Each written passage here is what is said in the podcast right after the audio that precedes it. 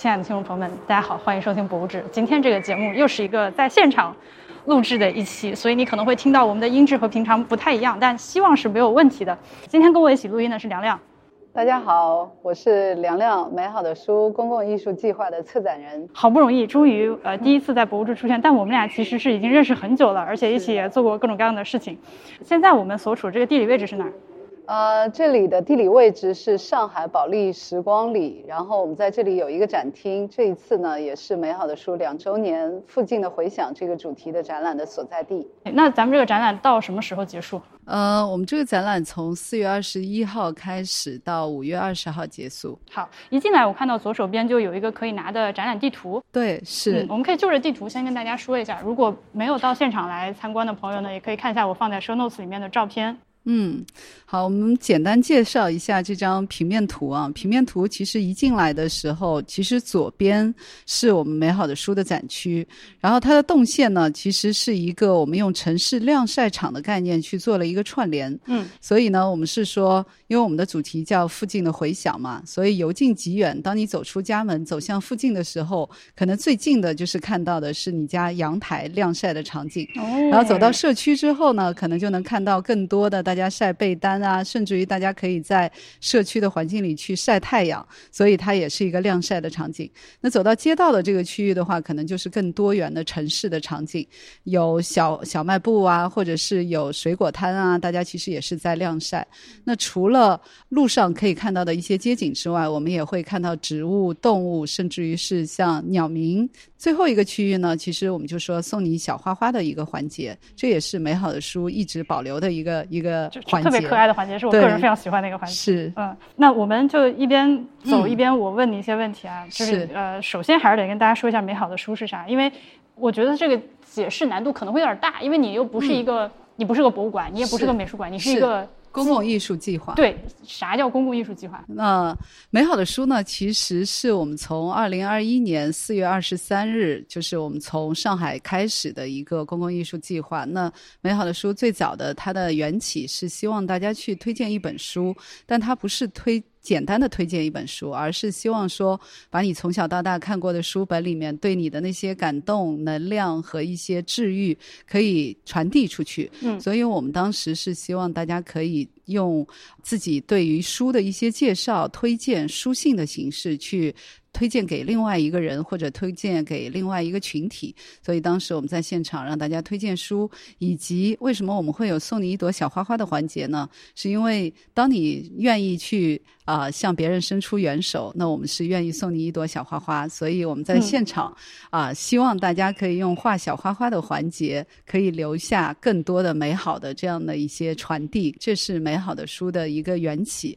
所以一开始它就是它是线上的，还是从一开始就有线下的？一开始就是线下的，是一个展览的形式，所以我们从二零二一年四月二十三号开始，我们在上海做了三场展览，后来我们又去到了阿那亚戏剧节，又去到了浮梁大地艺术节。今年呢，是因为我们两周年嘛，所以我们做了一个回顾。前期的其实就是对于美好的书两年来我们收集到的一些美好的书籍以及小花花的故事，会在前期去做呈现。那因为我们这一次的主题叫附近的回响。所以也是因为大家经历了过去几年的疫情，大家也感受到了，包括向彪老师提出过的“附近”的这个词。那现在就疫情过去了，是不是是时候大家可以走出来，走向你的附近？嗯，在走向附近的过程当中，可以成为附近。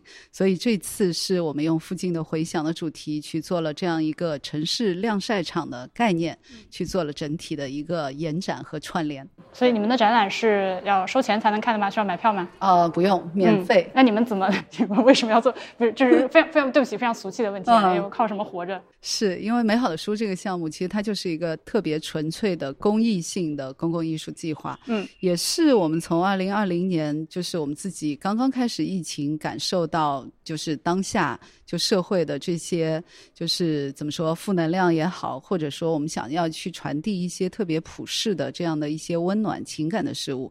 所以作为一个策展人来说，我们可能只能做的就是用展览的形式去传递这样的一份能量。嗯，所以这件事情就纯粹是我们自发的，自己出钱自己做。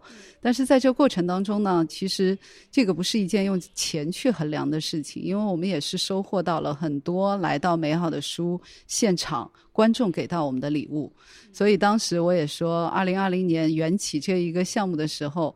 当时我也是四十岁的生日嘛，所以我说四十不惑对我最大的感受就是人要有自知之明。既然知道自己成为不了什么人，也没有什么天赋异禀的才华，那就送给自己一句话。如果不能成为遇见也很美好，哦天哪！所以美好的书就是一件送给我四十岁生日的礼物。但是经过这两年，我发现所有来到现场的观众，所有大家在现场表达的一些内容，反而变成了给到我们最珍贵的一份礼物。真的，我一开始的时候没有想到会是这样的一个效果，后面看了两次之后，不管是在线上还是线下，包括刚刚我们跟一起拍摄的朋友，你在忙，我们在聊的时候，就觉得。我可能不会因为就如果说我只是一个路人经过这里的话，我我不太确定这是个什么，我有点不敢进来。是对，我不知道你们是一个店，这是一个什么东西。但是你一旦进来，就我知道是什么，然后进来开始看了之后，每一个区域都可以站着看很久。是因为充满了细节，而且是那种充满了人情味儿的细节。我我以前是就是特别害怕这种。像你刚刚说的话，比如说你要去成为附近，或者是传递一些温暖的东西，一些就是这种真心和真情的东西，对我来我是比较羞于表达的，嗯，特别是以这样的方式表达，所以我一开始会有点怵，但是我真的看了之后，我这几年跟你接触下来，我最佩服你的一点就是你能把这个事儿，你就是有这个神奇的能力，能够让人到到你身边来，然后把他们一些非常。呃，这种亲密但是非常真心的东西，给以这种很低调的方式留存下来，我觉得这个是你的。非常独特的魔力所在。嗯，因为我觉得这也是当下可能大家需要的，只是没有一次开启的一个机会。所以我说，美好的书其实就像一面旗帜，我们举起了这样一面旗帜，寻找到这样一个阵地。只要你但凡插上这面旗帜，一定会有人聚集过来。嗯，但是你就能把这个事情开始做，我我真的很佩服你。就是一开始你提到美好的书的时候，我充满了疑问，我说这个东西真的可以做得下去吗？嗯，而且。尤其是如果我们，因为我们现在还站在这个展厅里，如果有听众朋友来到这个地方听我一边说一边看的话，你会发现旁边有很多那种，就是给参观者让他自己来留言写下自己的一些经历啊、一些感受的这个环节，我。这是你这儿是我第一次看到这个东西，就是 make sense，就是行得通的。嗯，我之前在任何的地方看到所有这种让你来写一下的什么的时候，我都觉得这写的是什么鬼东西。嗯，但是我不明白你到底做了什么，让人到你这儿就是能写一些嗯言之有物的事情。你你觉得你在就是这两年做这个展览的过程中，你是你是通过你有没有什么刻意的设计，让大家能够愿意在你这儿开始就是有一些真实的表达？其实我们最早的时候，从刚刚开始做美好的书的这件事情的时候，我也没有这么高的预期，因为我们以往以前做展览的话，其实相对来说还是以让大家去从视觉上，或者说从内容上本身自己去感受。嗯，但美好的书，我觉得它最重要的魔力是，我们就说它是一个小小的路口，只要你愿意经过它，你停一停，慢一慢走进来，其实也是一次打开内心的机会。我们是觉得美好的书就是在这个社会里可可能可以说是反社会潮流的一样东西，对，非常反潮流。对我们是希望大家就真的沉静下来的时候，你其实是可以看到你自己的内心，包括在这个空间里，大家也能听到它其实是有 BGM，有有轻柔的这样的一个音乐，嗯，然后我们这里对有鸟鸣，有植物。本身它的空间感就能达到让大家沉浸在这样一个空间里。那让他去感受这些内容的时候，其实我们也会有一些引导，包括导览的这个过程。其实，在我们第一天前天第一天开展的时候，有一对小情侣，因为他们是一对情侣，所以我我也没有打扰他们，让他们自己慢慢去体会。但两个小时过去了，他还在我们的第一个展区看。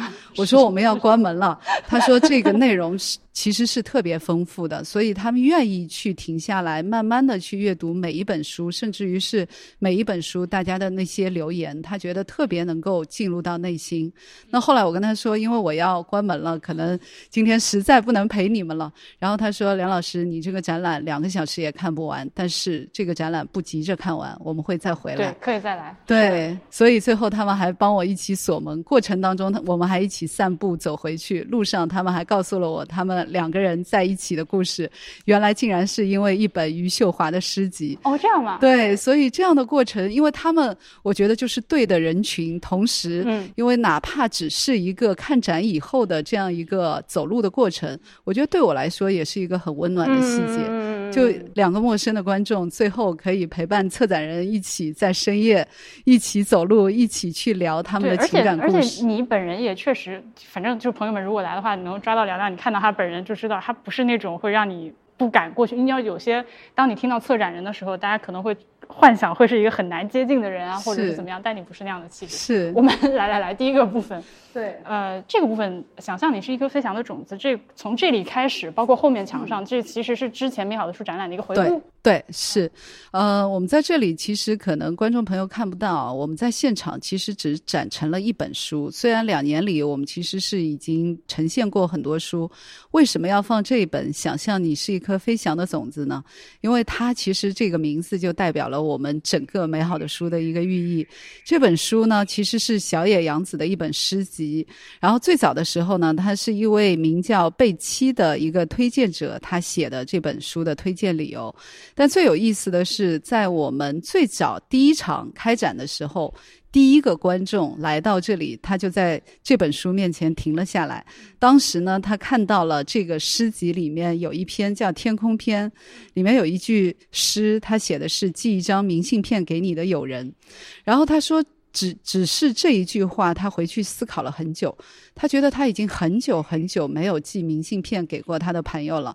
当他真的在思考我能寄给谁的时候，他突然之间停顿了。然后呢，第二天他返场返回到我们的展区，他给我们送来了一张明信片。这张明信片上写的是：看电影像做梦一样，生活像做梦一样，但是见到你们才是真的。所以他是第二天返场给到我们的这份礼物。然后呢，他说他想在这本书上这首诗旁边留言。然后我们经过了推荐人的同意之后，就开始就是让他在这上面留言。至此以后，我们这本书就变成了一个奇袭灵璧。对，就是真的是像一颗飞翔的种子。大家在上面种下了很多美好的祝愿。所有的人都会在上面留言，且有一些在陌生人的留言之后，还有别人的留言。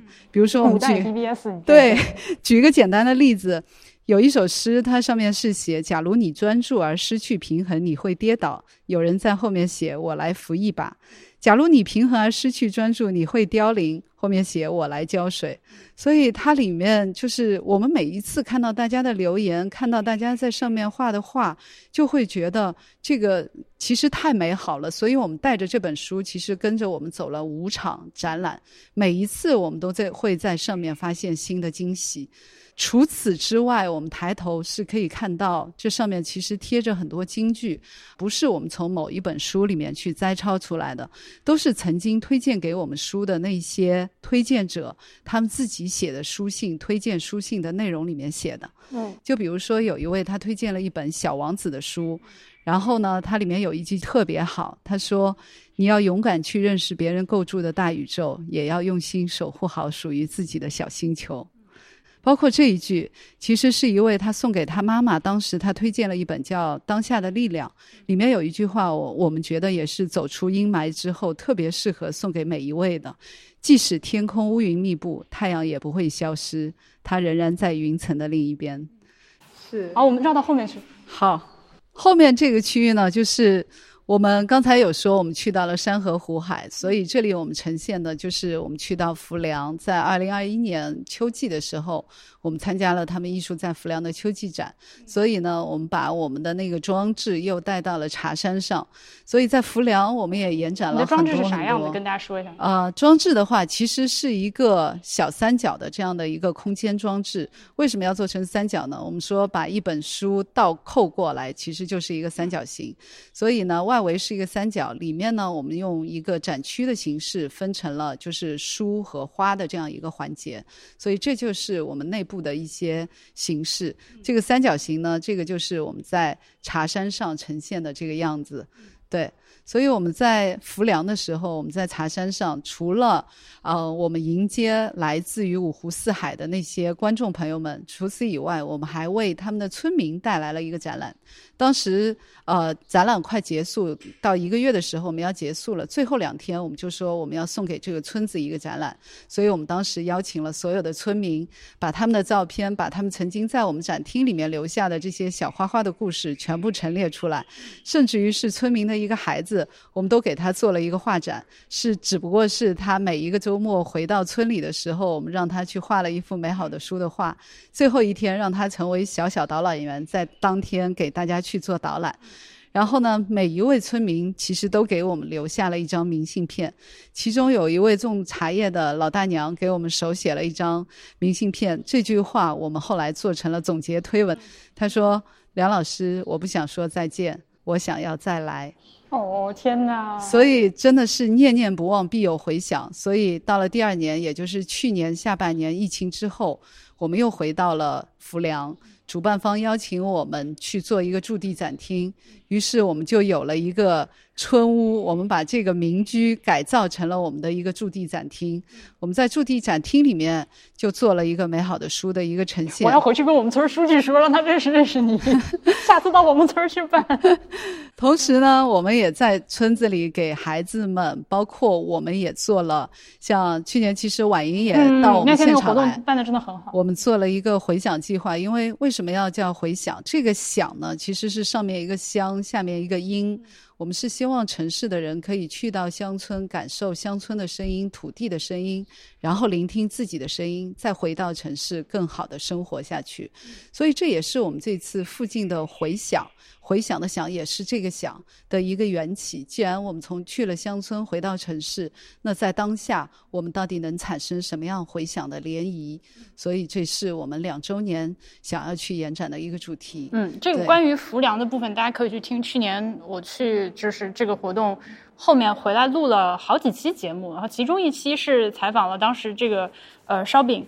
还有潘潘，就是他们当地的一个在艺术节做导览的一个姑娘，我觉得他们真的超级的优秀，而且正是我觉得那天就你你喊我去浮梁的那一天，我参观他们的艺术节以及认识了烧，尤其认识烧饼和潘潘之后，我觉得他们真真正正的让我看到了，就是像美好书这样，包括大地艺术节这样的活动，在农村。你只要是付出真心扎根下来做一两年，它可以达到一个什么样的效果？就这个种子你种下去，它真的会发芽。嗯，所以我后面就是一直想着，我是不是应该也到一个村里去？结果没有想到，我现在就我们说话的这个时候，我已经住到村里去了。对，所以你从某种程度上说，也是给我了一个种了一个种子，然后导致了我现在人生轨迹发生了变化。啊，婉莹竟然是因为我们这一次的相约，最后让他也去到了乡村。一开一开始只是说一下，结果没想到真的就成了，所以我要介绍一个。然后呢，就是。这个区域呢，其实就是我们这一次附近的回响，大家征集的书单。我们这次邀请了九个出版社，他们给我们提供了这次跟附近的回响主题相关的一套书单，包括这里的故事盲盒里面也是这一次我们征集而来的大家和附近的故事。像这个区域呢，其实就是大家推荐的关于附近这个主题的一些书籍。那我们把这些书籍其实都呈现在这里。当然，这些书籍里面很多。其实都是大家自己做的书，所以我们每一个其实都是请到了作者来做的一个分享。我现在手里拿起的，其实它可能不称之为书，是我们打印出来的呃一本图册。这里面呢，其实都是一位观众，他因为这次的主题写了七封邮件给我们。他说有一个七日之约，他想把他和附近的故事用邮件的这个形式发给我们。但最有意思的是，我回复他邮件的这位同事，就跟他会去产生类似于茶令街八十四号这样的一个回应。所以他们两个的故事，其实对那一位观众也是有很大的一个触动。然后我们也希望这样的一个七日之约可以放在这里，可以感动更多的人。前天他也来到现场，而且还带着他的家人一起来。他觉得这件事情可能是对他来说也是触动很大的。曾经他是本身是一个学广告的，但是后来去做了物流，但是他的心里一直想有一个表达，包括是写作的心。就是因为这次我们发起了这样一个征集，让他真的沉下心来去重拾自己对于文字的这种描述，以及是对于附近的一些感受。所以这个里面有他很多很多特别好的内容在这里，我们也是希望大家可以到现场来挖掘。而且现在这个呃，我们还是在第一个大的区域里面的最后一个部分，就是有一些书籍的推介的环节。我。每一本它是这样的，你来了现场就能看到，它下面有一本书，这个实体书你是可以翻的，不像在那个就是博物馆里面，这个东西你都不能动。这儿你是可以就上手翻这些书，并且每一本书上面会有这个作者自己写的对于这本书的推荐。我觉得这个每一个推荐词都写得非常好。所以会就类似于你，你虽然作者本人不在，但你来想要读每本书的时候，会有一个本人导览介绍的那个效果。对对，是 i 人友好。对我现在想到，最最近特别流行这个词儿。你这个展览就是，对，像这本书也很有意思。他其实是个社畜，他是在互联网工作，然后每天都是十二点下班。嗯，所以这是他在啊，这本书叫做《你可以在路边捡到什么》，#hashtag 你可以在路边捡到什么。你可以在路边捡到什么？所以这本摄影书里面是关于他每天下班会在路上看到的别人丢弃的一些家具啊、沙发啊之类的。后来终于有一天，他决定要自己干点什么，所以他叫了一辆货拉拉，把路边废弃的一个沙发搬回了家。对，对，现在这个在上海非常的流行。是，对，叫 stooping。对，S T O O P I N G stooping 就是把路边东西捡回，所以这是他自己做的一个 zine，就不是一个那种有书号的书，是一个小小小。其实这几本都是 zine，嗯，这个也是，这是一对情侣，因为他们俩都很喜欢摄影，所以因为这一次的主题，因为我们说附近的回响嘛，所以离你最近的附近可能就是你的家，就是你身边的人，嗯，所以他自己做了一本两个人的摄影书，是。棒棒！所以其实这里每每一本书都是特别有意义，包括这个，这个是他把他自己家里就是小区的公告牌去每一次做了一个记录，里面都会有很多就是每天很有意思的这些场景。对，而且而且他现他这个每一张真的是。呃，哎，朋友们，我跟你们描述一下这本书啊，它叫《The Board》社区切片，然后一看呢就是自己做的一个东西，而且它的装帧的这个这这个这个订书钉是那种带一个圆环的订书钉，我不知道怎么描写描述，你们能不能懂？就是就你可以想象墙上本来是有两个钉子，你要把它挂上去，就好像你去餐厅那个意见部的那种 地方，然后它是自己做了一个塑封的封面，打开之后呢是呃作者拍了他们社区的一个公告墙，然后每一。页在打开的时候会有会有一个公告，就是社区里的公告，他把它打印下来，并且贴在上面，就是纸页上有一个飞起的小纸片的那种感觉，就很神的一个做法，好可爱啊！这个人，我想认识他，可以啊。所以就是说，在这个展区，其实我们是把大家就是平时可能在附近他自己关注到的一些小事，比如说公告牌、路上的垃圾，甚至路上的椅子，还有一些可能自己关于家的一些回忆，其实都在这里去做了一个呈现。所以都是大家特别用心，哪怕是只是一本 zine，大家都是特别用心的在做这件事。对，做的真的很好，而且他甚至还是中英双语的。这个朋友也是有点努力的。对，这是啥？这个也是跟他配套的一本，对公告牌，可爱可爱可爱，太可爱了！你这些做 z 的人都在哪儿认识的？啊，这是我们征集来的。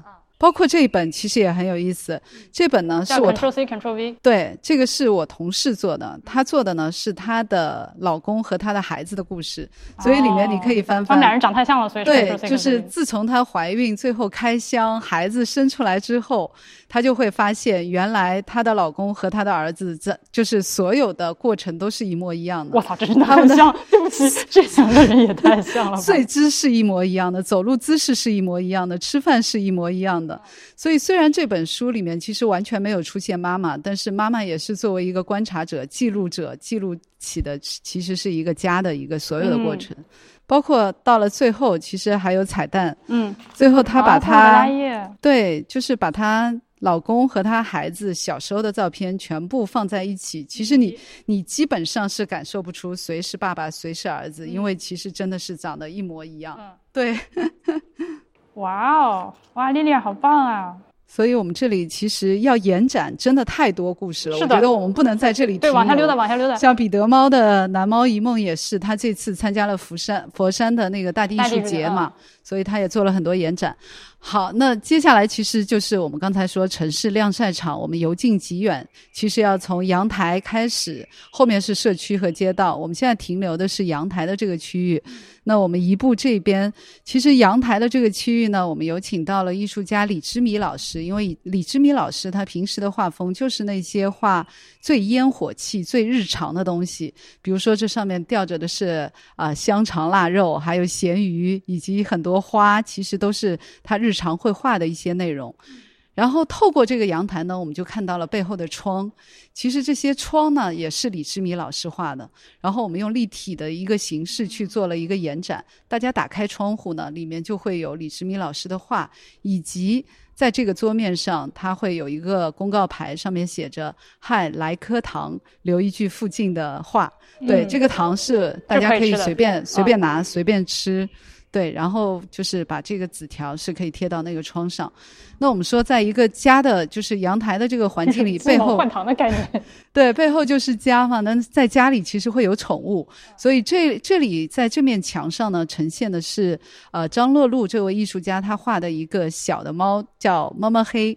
所以这些都是么么黑的日常。比如说这一张，其实就是他到优衣库去买衣服，所以这个都是他在试衣间里面试衣服的这些场景。可爱可爱。对，然后我们说。透过窗户，其实背后就是你看到的是一个家嘛，所以这个展区其实挺有意思的。它是在我策展的过程当中偶然添得的一个，嗯，你知道吗？就是一个展区。因为我有一个朋友，其实我四五年已经不联系他了。但是有一天晚上都快十二点了，我看到他一个朋友圈，他说他妈妈叫他回去帮外公外婆搬家。他本来以为搬两个小时就可以结束了，没想到搬了两天。兔子洞这个。为什么呢？对，就是因为他在搬家的过程当中，原来发现了他小时候的，比如说自己看的书、画的画，小时候穿过的衣服和小小鞋子。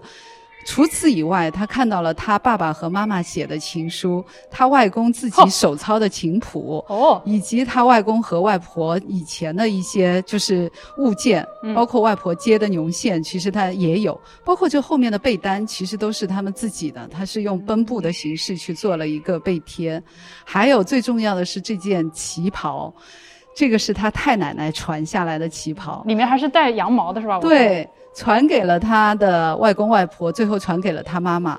所以当时我为什么会这么感动？他去搬家这件事情，因为在他朋友圈的最后一句话，他写了一句：“如果这些记忆不被收藏起来，可能就永远消失了。”所以我当天晚上我就去联系他，可能人家已经都不记得我了。我说我们有这样一个展览，想要邀请你来参展。他后来二话不说说好，这个也是对于我一家四代同堂四代人的一个记忆的保存。他也想以此告诉大家，如果是有时间的话，真的是要把属于一个家的记忆去做一个留存，否则它就会永远消失了。特别有趣的是，因为他发了那个朋友圈，连他小学同学都来联系他说：“你记不记得我们小时候一起补过课？”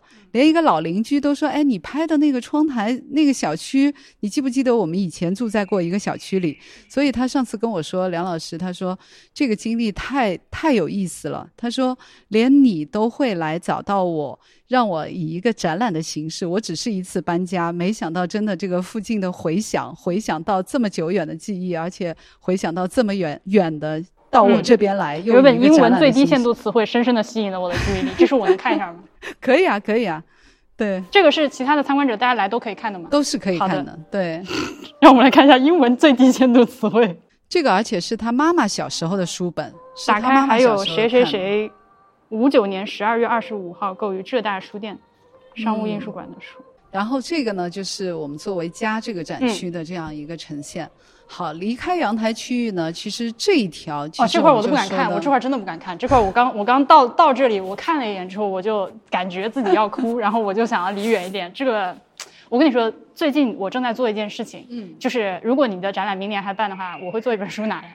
就是，呃，因为我爷爷在年初的时候因为新冠去世了嘛，嗯，呃，就是其实我想，我小的时候他跟我讲了很多他小时候的故事，我很想采访他，但是。哦，我的眼泪马上就要来了。其实大概十年之前，我就想，呃，找个时间好好的去呃坐下来，因为我我们家算是很幸运，就是我已经三十出头了，但是我爷爷奶奶、外公外婆四个老人都在，是他们是很长寿的，嗯，所以其实我就很想找机会去采访一下他们，嗯，呃，把。以前小时候，他们就是只言片语跟我讲的那些故事梳理一下。嗯，但是其实大概从十年前开始，我想做这件事情的时候，我就发现他们已经不是很能表达了。哦，对，嗯，他也能说一说，但是他自己已经丧失了那个把这件事情讲下来的，我不知道是那种脑力上的体力，他已经说不动了。嗯，每隔一两年回去就再老一点，每隔一两年回去再老一点，每隔一两年再老一点。所以他最近就是去世了之后，我在家。呃，又翻老照片嘛，我们家也是，他们特别多照片，好几本这么大一摞，我就嗯挑了一些照片出来，现在在找做这个呃高精扫描的朋友帮我扫一下，然后我打算，再加上我自己回去拍的一些照片，然后做一本书。六月份的时候我会做这件事情，我现在还在前期攒照片的过程，所以我现在我自己搁家就是你现在展墙上，我现在只能就眯着眼睛看，就是类似这样的照片，就是我的老朋友这个部分，我一看到就是飙泪。没关系，其实这个展区它不是一个难过的故事，它对我知道它其实是一个很温情的，但是我正好因为呃现在对在这个阶段，呃，其实我觉得这件事情其实就像我们刚才那个展区说的，很多记忆你一定要收藏起来，否则的话它就流失了。所以我觉得特别期待你这本书。当我看到在这个展区，其实他就是一个摄影师，他做了一个项目，其实就是去拍摄上海的一些动迁的老房子。但这些老房子的主人其实都是一些老年人，所以他在拍摄的过程当中就跟他们成为了好朋友，连他们拆迁之后搬了新房子，他都会去做客。所以他在这里做了一本。特别精致用心的一本相册，里面全部都记录了他和这些老朋友们的故事。然后你看这上面，其实是有有一位老爷爷，都是在吃饭的场景。特别有意思的是，在疫情的那个时候，他第一天到他家，其实只是采访，但没想到当天他们小区被封控了，所以他在这位老爷爷家住了三个月。What？整整三个月。所以他和他们其实一家人同吃同住，什么神奇的故事？同吃同住，你知道吗？到最后就是就是真的是变成了亲人的这个感情。到最后疫情好一点了，其实他还会给他们团团购，给爷爷团购咖啡、团购蛋糕。所以就这样的感情，可能是我们不敢想象的。因为大家都知道，上海疫情期间，可能你都食物都会匮乏，更别说每天经历这种就是要去做核酸啊什么的。又在陌生人的家里，所以这样的情感就真的是就很珍贵。然后这一次呢，他其实跟我们提出了一个想法，他说他想邀请这些老朋友们来到我们展览去看展。我说这样吧。要不然我们就用五二零这个时间点，五二零是表白日嘛，你可以送给他们一个礼物，而且因为五月二十号是我们闭展的那一天，所以既是一个告白日，也是一个告别日，是你向老朋友们的告白，可能也是美好的书跟大家的一个告别。所以既然是最后一天，我们突发奇想，说把所有这些你的老朋友的照片，我们把整个展区都替换掉，让它呈现在整个展区，等他们回来的时候。是可以看到整个展览是为他们做的，所以他当时也特别感动。他说：“谢谢我送给他的这份礼物。”所以五二零，如果大家有兴趣，也可以回来见证这一幕。去年上海封城的时候，其实听过，呃，包括我们自己身边的朋友，我相信有很多都是这样做的，可能没有像他这样，就是他真的是一个比较极端的个例了，就是在人家住了三个月。但是我确实有很多就当时被封在上海的朋友，是非常努力的帮。小区里面这种老年人或者是其他需要帮助人去团购，因为对他们来说确实是一个很难的事情。是，就你都不用是老年人，就是你二十多岁你也抢不着菜，是，没有人帮忙，那个时候是会出大问题的。是的，嗯，所以简直不敢想象他们是怎么厉害厉害厉害！这位这位陈真女士，我向您表达 敬意，觉得太厉害了。对，所以呢，像。这个区域我们可以快速过一下，否则的话，其实两个小时可能都对每个小时都每个展区我们都可以讲很多故事。这个呢，也是一个年轻人在社区里面他在做一个闲下来合作社，是一个地下室的一个项目。这个地方我顺便说一下，在上海的朋友，就尤其是在上海西边，如果你需要临时录一下播客的话，你可以去闲下来合作社。借用他们的录音室哦，对对，他们那里有个播客录音室的，是嗯，成绩播客，你要不要听一下？哦，对对，他们那边有一个常驻在那边录播客的，嗯，说不定可以找他录个节目。嗯，所以呢，就是他们在这个展区其实呈现的是闲下来合作社的主理人，这个年轻人叫西瓜，他和他们社区的阿姨之间的故事。因为一开始其实阿姨是不知道你们到底年轻人要在地下室搞什么的，所以一开始是抵触的。但人心是肉长的嘛，肯定是慢慢慢慢随着时间，他们就有了感情。我希望我们村里的人也会这样对我们对，所以西瓜他每天真的是吃百家饭长大的。后来这些阿姨轮流给他送饭。所以连他生病的时候，阿姨都会给他炖什么腌多鲜啊、鸡汤啊。对，所以他在这边还用打印一条很长很长他们的微信对话的形式，去告诉大家，其实他平日常和阿姨的一些交流。对，包括旁边有一个饭盒，他其实这边写着是请扫码点餐，里面是有所有他阿姨给他做的一些东西，其实大家都可以随机的可以领取。对这个区域呢，其实也是对应地下室的，是他们自己小区地面以上的那些窗户，就是小区的楼房，所以他让他们的那一层楼的，就是小孩子呀、年轻人呀、大人啊，都用窗户的形式去呈现了他们自己的日常生活。这里呢，其实就是我们社区的这样的一个环节。那走出社区呢，其实就是来到了街道。所以我们说，街道上呢就会有更丰富的内容了。就比如说街角的咖啡馆，我们在这里其实就能轻松一点，因为刚才其实听到了很多故事。那来到这里的话，其实是大家可以坐在这种老物件、老老椅子上，拿着蒲扇，可以拍拍照，然后看看报纸。咖啡是现场可以喝的吗？啊，这个不是，这只是一个装饰。永普的老板有没有搞错？快点！对，下一个环节。对，除了咖啡馆，然后在街道上，我们也会遇到类似于像餐厅嘛。所以这里呢是有一个日食记。日食记呢，虽然他们不是真实开餐厅的，但是他们因为也是跟吃相关的，所以这个展区呢，他们做了一个舌尖情诗。所有垂挂下来的，包括陈列的这些食物，它都会有一些诗歌的内容去对应它。啊，不管是一个勺子啊、碗筷啊，甚至于是一个棉花糖，它下面都有一首诗。好的，我没有收这实际的钱啊，本期节目，但我要，呃，我有看到这个开阳葱油拌面，我没有收钱，但我就我发自内心的打个广告，它这个，呃，这个这个葱油拌面酱是很好吃的，但是我不是买它这一整套，我是单买它那个酱，是，然后我会买那种。嗯，不带调味包的辛拉面，就那种一一箱特别便宜，就那火锅店用的那个。是是是，我用那个煮了之后拌它的这个葱油拌面酱，然后再煎一个糖心煎蛋。呃，像这个展区呢，其实是阿 Q 你认识的，就丁猫和瑞秋，这次也是跟我们一起去。他们办了一个新的播客，叫《城市有意思》。对，城市有意思是他们的一个厂牌，然后他们现在呢也在做播客。其实他们也是记录了这个城市里面个体与城市的故事嘛。所以这边他们也是以一个听见附近的这样一个概念，去把很多声音的内容。所以在这里它有一个 CD 机，大家可以戴上耳机就可以听到城市有意思一系列他们做的关于记录城市声音的内容。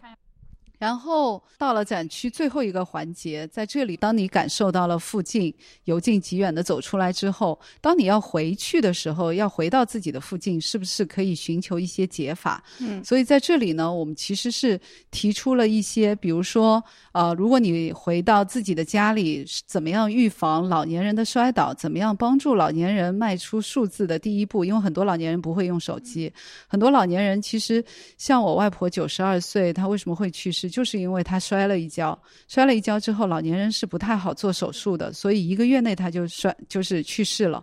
所以我们当时是说，如果这么好的内容，他有这样的解法，比如说摔跤是六十五岁以上老人因伤致致死最首要的原因，所以在这里面他给出了一些解法。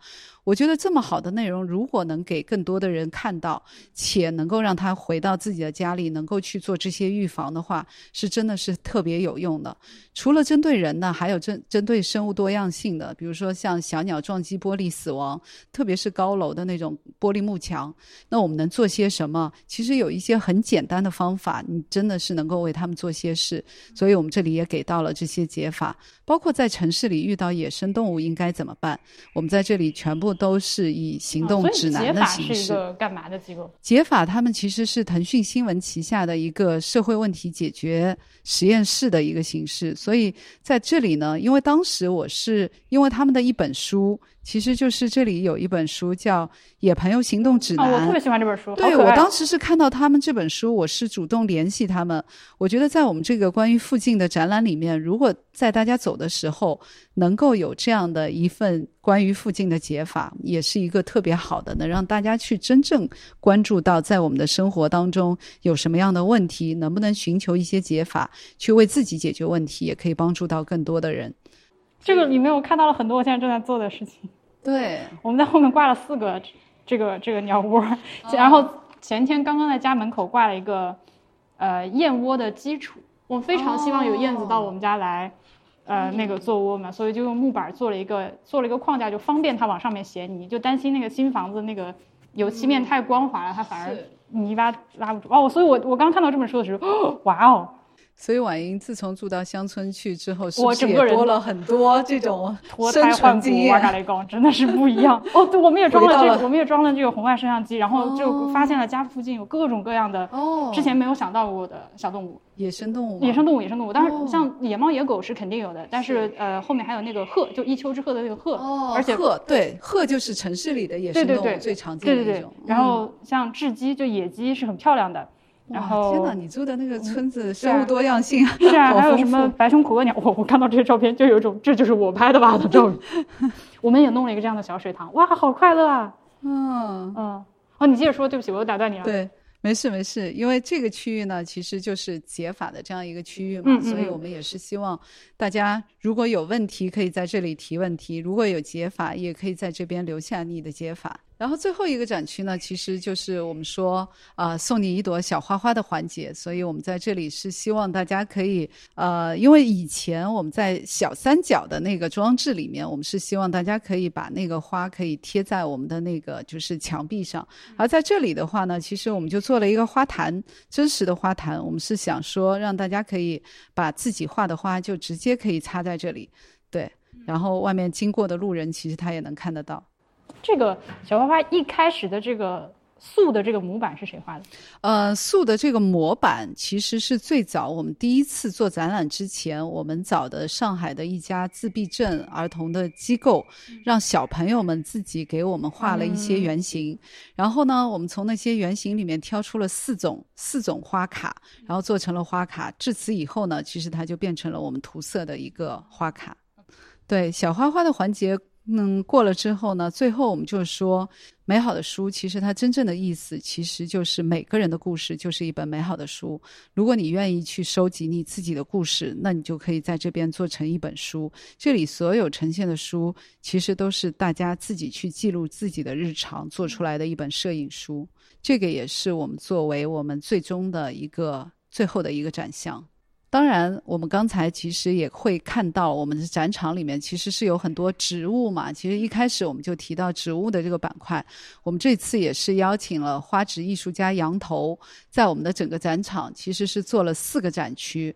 当然，这些是需要大家用心去感受的。比如说，当中这个装置叫能量岛，然后上面有一个小物件，其实是一个毛绒玩具。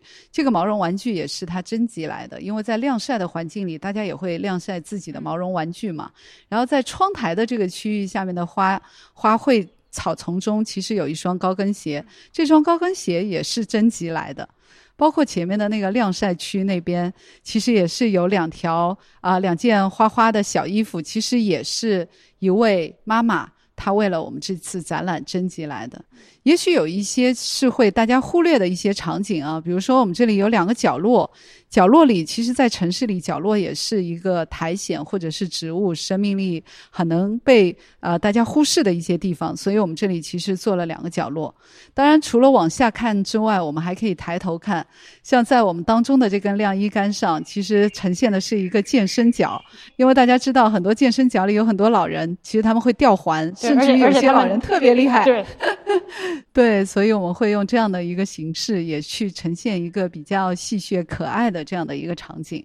那基本上这是我们整个展区的内容。Nice，如果你在上海的话，朋友们，我我是觉得非常值得过来看一下的。就是你经过的时候，你也不用不用把它当成，比如说你要去什么上博挤那个什么英国国家博物馆，不不，它不是那种东西。对你一个比较放松的心情来慢慢晃一晃，我觉得这个地方很值得你待很长时间，有很多可以慢慢看的东西。是。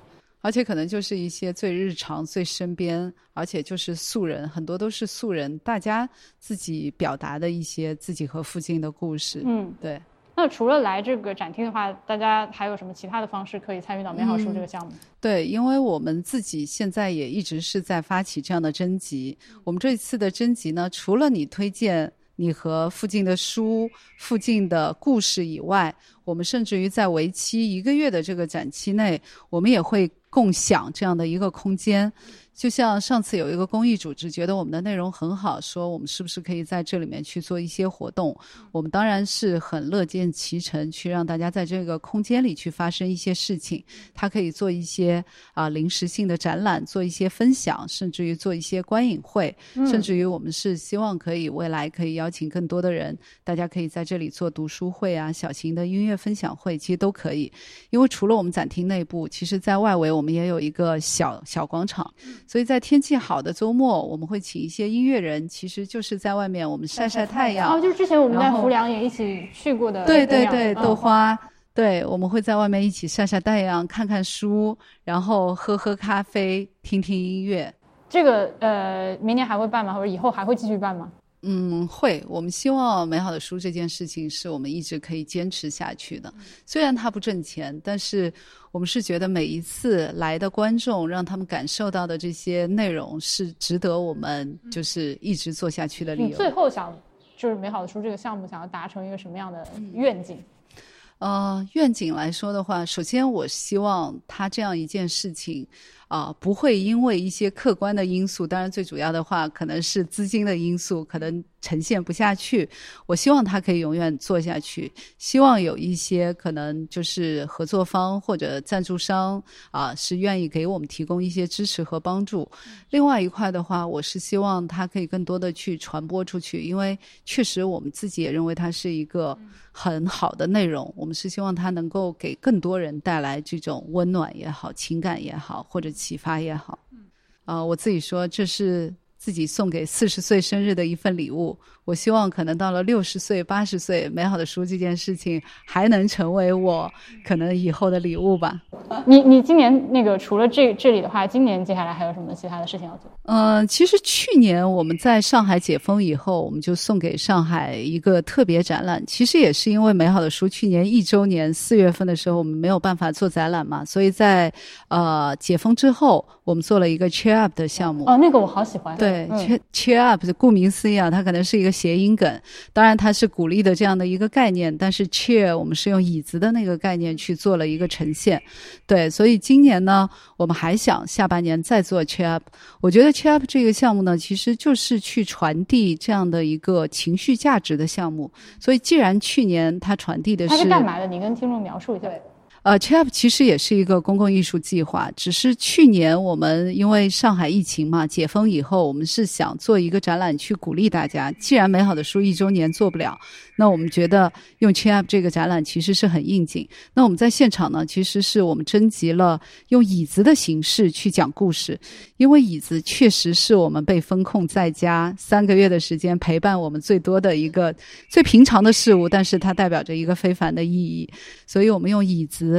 然后让大大家去，艺术家会把椅子去做一些改造，然后素人是会把自己的故事通过椅子的形式去呈现。所以，Cheer Up 这个展览，我们在现场呈现了八十把椅子，它来自于八十个不同的人，然后他们讲述的都是在疫情期间的一些感受。其中有一把椅子特别有意思，它上面粘了很多猫毛。